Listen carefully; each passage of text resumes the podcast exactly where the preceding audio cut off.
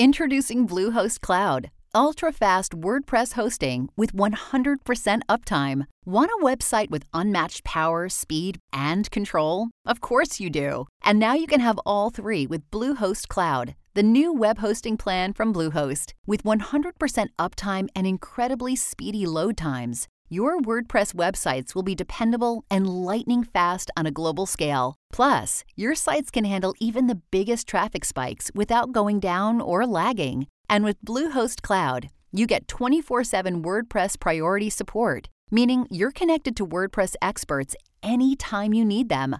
Not to mention, you automatically get daily backups and world class security. So, what are you waiting for? Get Bluehost Cloud today by visiting Bluehost.com. That's Bluehost.com. I've been getting in my steps, lifting weights, and now I'm trying really hard to get as much protein as I can. That's why I'm excited about trying Clean Simple Eats because they're just that clean and simple. Their protein powder is always grass fed with no seed oils or artificial ingredients. It's third party tested and non GMO and gluten free. They've got 26 delicious all natural flavors. You really can't go wrong with any of them. They've got simply vanilla and other unique flavors like cookies and cream, caramel toffee, and even cinnamon roll. I have a feeling my entire family may just like Clean Simple Eats protein powder, and they're probably going to use it every day because it's so easy to put into your milk or a recipe my daughter loves to bake or in a smoothie which my son loves to drink almost every day. You can it's amazing really in any form.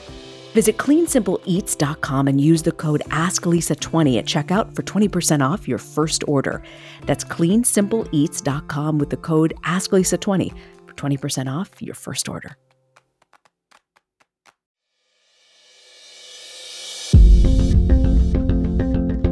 This is Ask Lisa, a podcast to help people understand the psychology of parenting now in the midst of a pandemic. Psychologist Dr. Lisa Damour, author of two New York Times best-selling parenting books, takes your questions. And I'm co-host Rena Ninan, a journalist and mom of two. Some of what we talk about comes from raising children ourselves. Most of the time, I'll be getting answers to your parenting questions. So send your questions to Ask Lisa at drlisadamour.com. In this episode, we talk about helping kids stay active and eat well.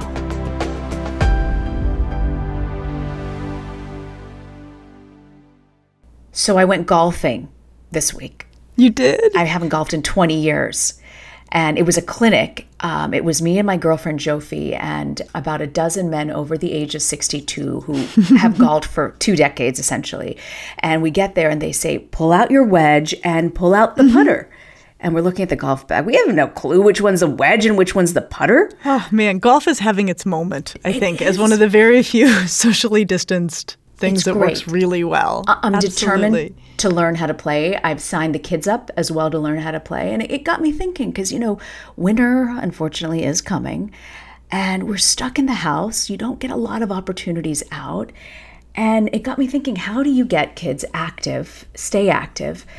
And as I was thinking about this, I was reading through some of the questions that we're already getting in. And one listener sent this question. I want to pose it to you. It says, I have a lovely tween girl who just turned 12. She used to be quite active in dance and basketball, but since the pandemic, she's resisted participating in any meaningful physical activity. She rolls her eyes at bike rides or walks, and when I mention that she needs to get up and move for the good of her heart and her mind, she reacts as though we're implying that she's fat or ugly. But just put in we just put in a new pool and she even resists swimming much of the time. I'm a mom who never complains or talks about my own body and when I exercise, I'm careful to frame it around health and longevity, not beauty. I just want her to be happy and healthy. I certainly don't want her feeling like we want her to physically change appearance. What can we do? Oh man, this is a great question, and it's got so many layers and so much detail to it. I'm really grateful uh, to the listener who sent this in, both because it's a critically important question. And I also know it's a question a lot of parents have right now about how they help kids be active but not make the whole thing weird, yeah. which is really hard yeah. to do. I mean, how do you get kids to be active if they don't want to be active? It's difficult because they've lost all of the normal activity a lot of a lot of their lives. You know, the going places, and I think as adults have too. You know, where we used to drive places, and then you walk across the parking lot, or you're at your office, and you're trucking up and down the hall. So there's been such a disruption to the normal course of events and the ways that we're active, and people feel kind of down, and people may not feel like they've got good access to the kinds of ways they used to be active. So it's a bit of a setup for families. And this mom, you know, it's so thoughtful the way she asks in that she, she mentions that she, she doesn't make it about weight or food or appearance and is really trying to get at the idea that this is part of being healthy and part of what we need to do. And she runs smack into a 12 year old. And this is like, this is what makes 12 year olds awesome and also complicated. who's like, you're making it about my body and my looks. And, and so then this poor mother feels stuck because mm-hmm, mm-hmm. this 12 year old has found a very effective way to reframe the conversation so that her mother feels that she can't press it forward. Mm-hmm. And, and that's a tough thing. That's a tough thing. What really, I love how the mom says she doesn't make it about her own body. She's careful about phrasing it that way. But what happens? Like every day, I take at least a couple walks a day. It, it really clears my mind. Something as basic as walking. Why is that physical activity so important for the mind? Oh, man, it's a good one. I think that there's something really powerful that occurs when we move. I know I know it sounds so basic, but that idea of moving. And the way I go at it is we are fundamentally designed to move. Humans are not designed to stay in place. And part of the challenge for us and our kids in the context of this pandemic is how much more hemmed in we all feel. Yeah. And so we need to move. And so then to get to this question that you asked and, and that, you know, on behalf of this mom and with this mom about so what does she say to her kid? And how do they get out of this impasse where the mom's like, you need to move, and the kid's like, you're making it about my appearance, and the mom feels stuck? One way to get out of that impasse is for the parent to say, look, you got to move. It's part of being human. You got to eat, you got to sleep, you got to move, you got to go to the bathroom. Like these are just, you know, that comes with the territory. But how you move, I'm willing to negotiate. So I'm not going to tell you you got to get in the pool. I'm not going to tell you you got to come do workouts with me but you moving is the non negotiable. So come up with how you're going to move, run some options by me, and we'll come to something that makes sense to both of us. Why is that so important? Like I told the kids, you guys are golfing this semester. Like that's what we're doing. And they kicked and screamed. They're not into it. Why is it so important to give them that out? Because they're kids, and especially if they're teenagers, they do not like to be told what to do. Mm. And you can get away with this. This is actually a really funny thing in development. You can usually get away with this until about age 10. Huh. Like the nice thing about kids under the age of 10 usually is if you're like, go do this, and they're like, I don't want to. And then you're like, go do this or I'll get mad. They're like, okay, fine. Um, and then. Didn't know that. It's how it goes. And then at 11, almost literally, it feels like to some parents, overnight, kids move into adolescence which is often earlier than people expect. People think, oh, teenager, I've got until they're 13. No, no, no. Adolescence begins at 11. It has always begun at 11. I, I want to get, you know, airplanes and fly banners behind the airplanes. Adolescence begins at 11. Um, and so what happens is they go into their room, they have a night's sleep, and they wake up the next morning. They're an adolescent. This is really what it feels like. And the parent says, go do this. And the teenager's like, I don't want to. And the parent's like, go do it and I'll get mad. And the kid's like, well, now I'm definitely not doing it. Mm, so it's just what happened. So we have to change tactics in those moments. So if you like, so my kids right now are are eight and nine, right? So we're nearing that phase. Are there things you can do at an early stage, or even if your your kids are fifteen and sixteen, that can pivot the conversation to sort of get them to understand where you're coming from? Is it giving them those outs? I think it is saying, look, there are things that have to happen here, uh-huh. but I'll let you script how they happen. And then you actually have to tolerate what they choose. I can tell you right now, a lot of the activity kids are getting are TikTok dances. And that's activity. They are up, they are moving, they are wiggling their bodies, they're doing it repeatedly. and the challenge for grown-ups is to appreciate that counts, right? If you're letting your kid have TikTok, TikTok dances may be the way they are getting physical activity, and we have to respect that. Do you have a TikTok account? I do not. I would love not. to see you do a TikTok dance. Oh, oh, well, and, and, put that up on our Instagram account. Would that be hysterical? That would be okay. great. The Ask Lisa okay. podcast account. But Plus you know, as much as TikTok is in the news for so many things, right? I, I never thought of it as being great for the kids because they're dancing on the app. It's kind of funny, right, to think about it in that crazy. way. But they are moving, they are wiggling their bodies, and there's some new way that they do it every other week, some wild new dance that they are trying to replicate, which is often pretty funny to Yeah. watch them do. Yeah. So, what would your advice be for this mom then? You know, giving her the out to tell her, her daughter what to do, you know, let, let her daughter choose the physical activity. But then what? Well, so what we're moving into here is the transition into school. And with that, the day is going to, I think, for some kids, become even more sedentary.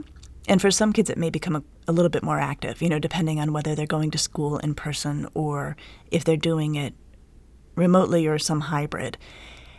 I think that for all parents, the transition into the new pattern of the day also gives an opportunity to reboot how time is spent and what kids are doing physically. So, the first thing the mom can do is say, Look, this is a non negotiable, but I will negotiate with you about how you're active. But now we're in a moment, too, where the patterns of the day are changing. And so maybe some possibilities open up. Yeah. You know, this reminds me of, I loved, by the way, your column in the New York Times last week that talks about your adolescent column, which you do monthly for the New York Times. It was titled something like The 2020 Back to School List for Teens' Emotional Well Being. And Yeah, you talk yeah. about the importance of routines, which coincidentally, a couple weeks ago, we were we were talking. You're like, oh, I'm starting my routine. I want to get everybody into the routines. And I'm thinking, oh my gosh, I won't even get into routine until like two weeks after the school year. but why is that so important, Lisa, to establish those routines? Well, it's funny because I have become actually sort of obsessed with routines this summer. This has become a very central focus of my thinking, quite to my surprise. That that in some ways I think like ah, that it's kind of a you know, it's a topic that's been around for a while, but something about the pandemic and the total disruption of our normal routines has made me really interested in the routines that we establish in the absence of what we had before. And so, in that column, one of the things I recommend that teenagers and really everybody really needs is to take seriously what their routines are. But what's what's tricky, where people get stuck, is that usually when we say routines, what people ma- imagine are like these like these rigid taskmasters of where your time is supposed to go. And and what I've started to really think about is okay, our routine reflects our priorities. It reflects where we're putting our time, and if we're giving something time, it means that we've made it a priority, whether we're conscious of it or not. And so let's build the priorities into the routines. So, for instance, this mom wants her kiddo to be active. She herself is active. And so that needs to then be routinized. So, part of where they could pivot this is to say, okay, school is starting and you're going to school, so you'll be walking to school, so good, there's activity in your routine. Or you're not going to school, so you're going to be home sitting on your buns all day. We need to build activity into your routine. So the two things can come together and schedules can be made that account for things that need to happen, like sleep and routines and seeing friends safely, all of that. But that's where the opening comes to reboot this conversation. We're going to take a quick break and we'll be right back on the Ask Lisa podcast. This message is sponsored by Greenlight. We spend a lot of time teaching our kids please and thank you. But one thing I've realized I haven't spent a lot of time teaching my children is how to be financially responsible. We started using the Greenlight app, and it's made a difference in helping them have that conversation about money and to really understand how it can affect their lives. Greenlight's a debit card and a money app that's made for families. I can send money to my kids, keep an eye on their spending and their savings. I didn't think I would need this app, but my kids are absolutely loving it, and they're getting the concept of what it means to save. I love the lessons they're learning. I love the games they're playing. I love that they are being educated at a younger age that you need to learn how to save. Sign up for the Greenlight app today and get your first month free when you go to greenlight.com slash asklisa. That's greenlight.com slash asklisa to try Greenlight for free. greenlight.com slash asklisa. I'm all for healthy habits, but I don't trust quick fixes. This is why I love Daily Harvest. They take all of the work out of eating well, and all I have to do is enjoy. Daily Harvest makes it so easy for me to eat in the nutritious and delicious ways that I like. They take the planning, the prep, the cleanup out of cooking, and they deliver meals that are packed with vegetables and fruits straight to my door.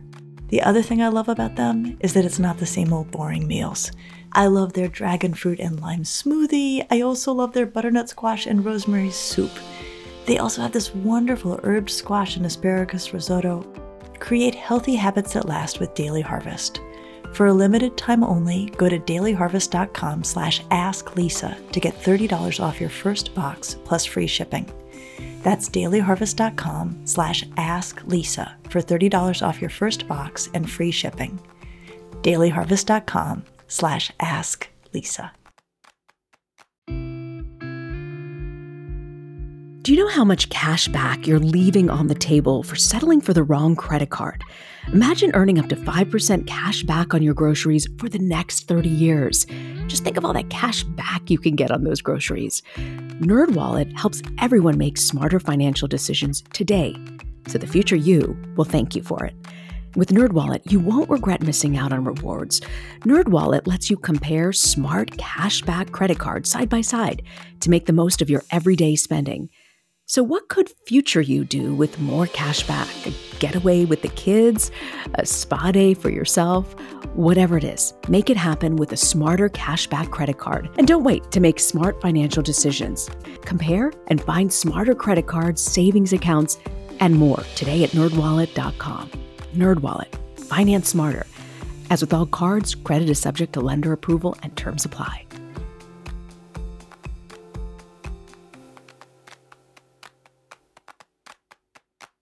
Welcome back to the Ask Lisa podcast.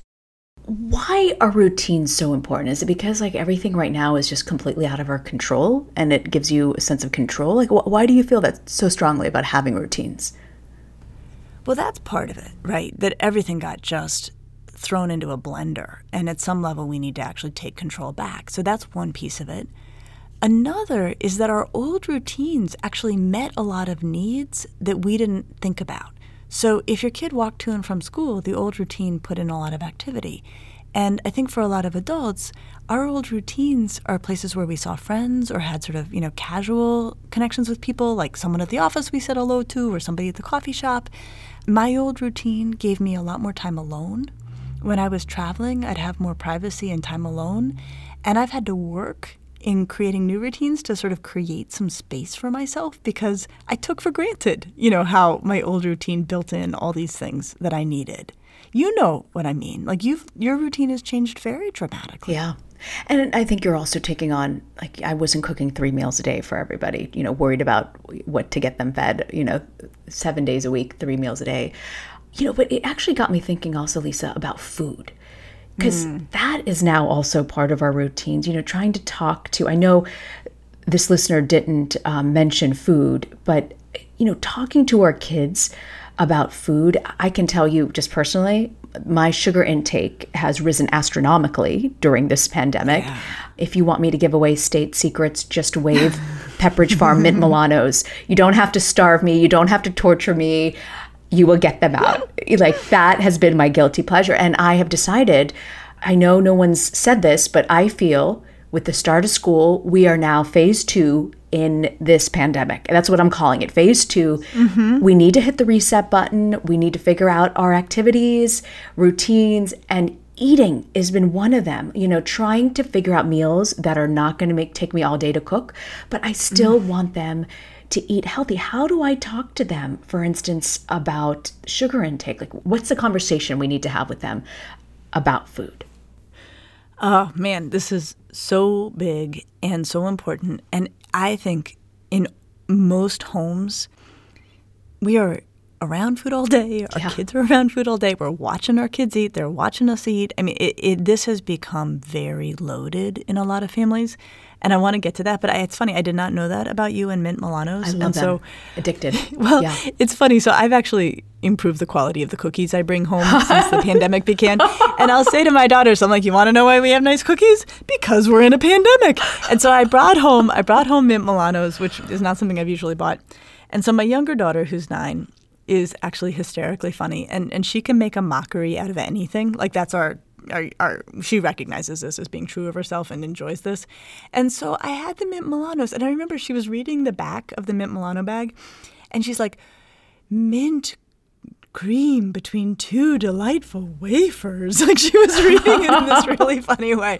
And I was like, yep, you can make a mockery out of anything, even the good cookies I bring home. So so that's how we're getting through the pandemic is my my hilarious kiddos. Your kids. they're fun and they're Yeah, funny. they are. So okay, but so now we have mint Milanos and we have Tate's chocolate chip cookies, and now we've discovered that Tate's with white chocolate and macadamia nuts. I mean, like we are really um, bringing our A game on the cookies. So, what do we do about that? Because now we have cookies all over the house. This is really, I think, one of the more delicate aspects of parenting is how we talk with kids about food and weight and sugar.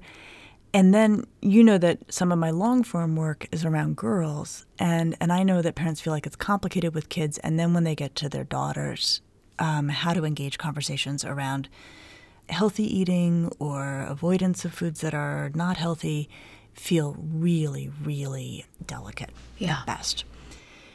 So, one way to walk up to this, I would encourage parents for themselves and their kids to not try to restrict food categories, to not ever refer to certain foods as bad or junk foods. And I know a lot of families do this and it doesn't turn out to be a problem. As some of my work has moved up against the eating disorders Yeah, world at yeah. times, and I've cared for kids with eating disorders. And all of my colleagues in the eating disorders world really avoid value judgments around food because kids can kind of latch onto that, and some kids will take that way too far and start to become very, very rigid and only eat what they consider to be good or healthy foods.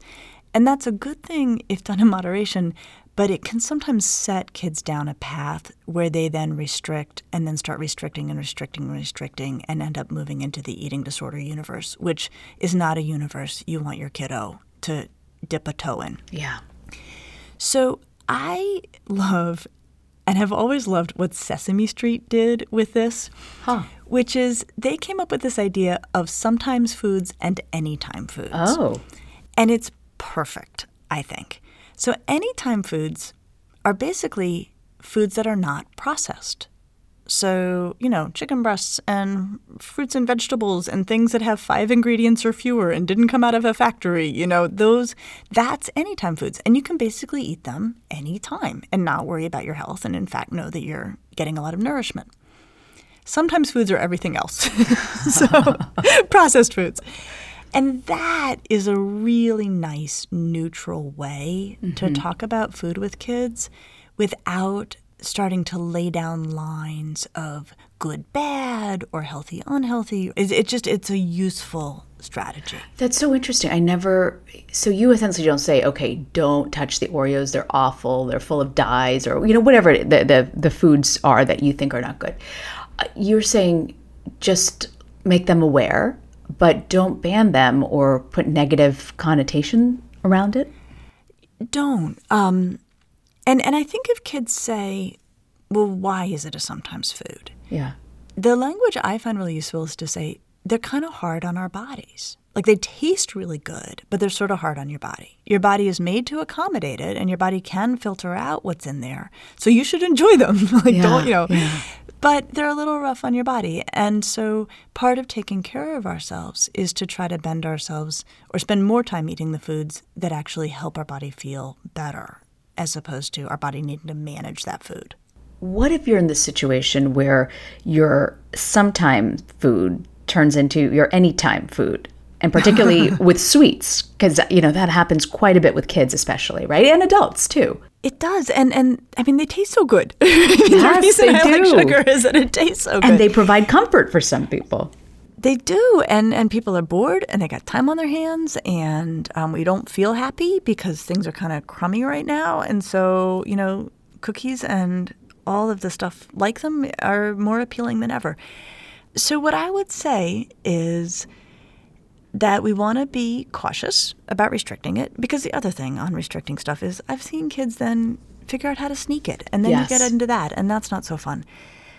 But a way to neutralize it a bit if you have a kid who you feel is going to town on sweets and it's it's gone too far it's gone beyond the sometimes and is well into the anytime one way that i like to do this is to say look your dad and i or your you know your other parent and i we don't eat a lot of sweets and we don't eat a lot of sweets we enjoy them but we don't eat a lot of sweets because they are hard on our body and we really want to take good care of ourselves and so we're going to ask you to not eat a lot of sweets for the same reason.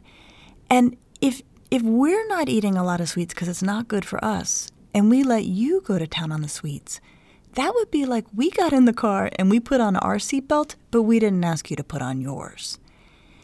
And that that neutralizes it, and that gets it to a place where kids are like, oh. I can hear my stomach grumbling. that takes it out of a disagreement between the parent and child and turns it into the much more sort of matter of fact quality that we're here to take care of ourselves. And we take care of ourselves and we take care of you, and we're going to ask you to take care of yourself also. I think this is such a tricky conversation to have. And, you know, for me, I truly, at the end of the day, I, I do enjoy a little piece of dark chocolate, like 80% or higher. And the kids notice that. I think it's better than tequila every night. But Definitely. I'm just going to weigh right in on that. Yes, definitely a little bit of dark chocolate is better than tequila every night. But wh- what do you think? If there's one thing about food that parents should really be mindful of over the course of this fall and winter, what would you say they should really focus on? I actually would love for us to take this moment when we're all around the house and watching each other eat and have access to food all the time to help kids increasingly appreciate that their body has a regulatory system for knowing when and how much to eat. Because sometimes kids will be like, I'm bored, should I eat? And what I always like to have parents say to their child is, Well, are you hungry? Okay, now my stomach is actually grumbling. I don't know if you can hear that. Um, I think this conversation is making me hungry. I think when you talk about mint Milanos a lot, everybody's stomach grumbles. But I love for parents to say, "Are you hungry?" That that's actually a great question for kids to be asking themselves if they're going to eat. And if the kid says, "Yeah, I'm hungry," but how much should I have? Right? Then we say something like, "Well, how hungry are you?" And I think sometimes kids can get caught on this idea of like it's mealtime or I need a portion size or uh, this makes me really nervous from the clinical standpoint, worrying about calories. Yeah. I never like for anybody to be worrying about calories. And so the way that we can just redirect them all the time is to say, look, eat when you're hungry, stop when you feel full. Your body lets you know. Your body has a system by which it alerts you to what you need. Follow your system. And that can be something that in the comparative quiet that we have in the pandemic, the time together, the ability to eat when hungry, that actually might be a nice thing in the pandemic, is that we're not so locked into times where it's lunch so everybody stops and you eat whether you're hungry or not. That may be something we can actually make good in this. Yeah, I feel like so much revolves around food when you're stuck at home and everybody's hungry all the time. But, you know, these are the good, good things to remember and good tips to have going forward. Yeah, and, and I think the bottom line on this is food is part of how we take care of ourselves, and it's part of how our kids take care of themselves. And rather than treating it as an enemy or something that needs to be regulated, I think we're all better off if we just let it be that. Part of how we take care of ourselves, sometimes by enjoying some treats, and the rest of the time by eating anytime foods. Thank you, Sesame Street. Yes. That was a great, Sesame I, I have to look that up. That's really great. and thank you, Cookie Monster. Cookie Monster. So, Lisa, what is your parenting to go this week? My parenting to go this week is that there are some power struggles we can get into with kids where the kid actually has all the power, and we want to stay clear of those as parents. Food is one of them. Other things are like homework or sleep. And in all of those, rather than trying to make our kid do what we want them to do, we always want to frame those moments, those times, as where we are supporting them as they learn to take good care of themselves and take care of the things they need to do.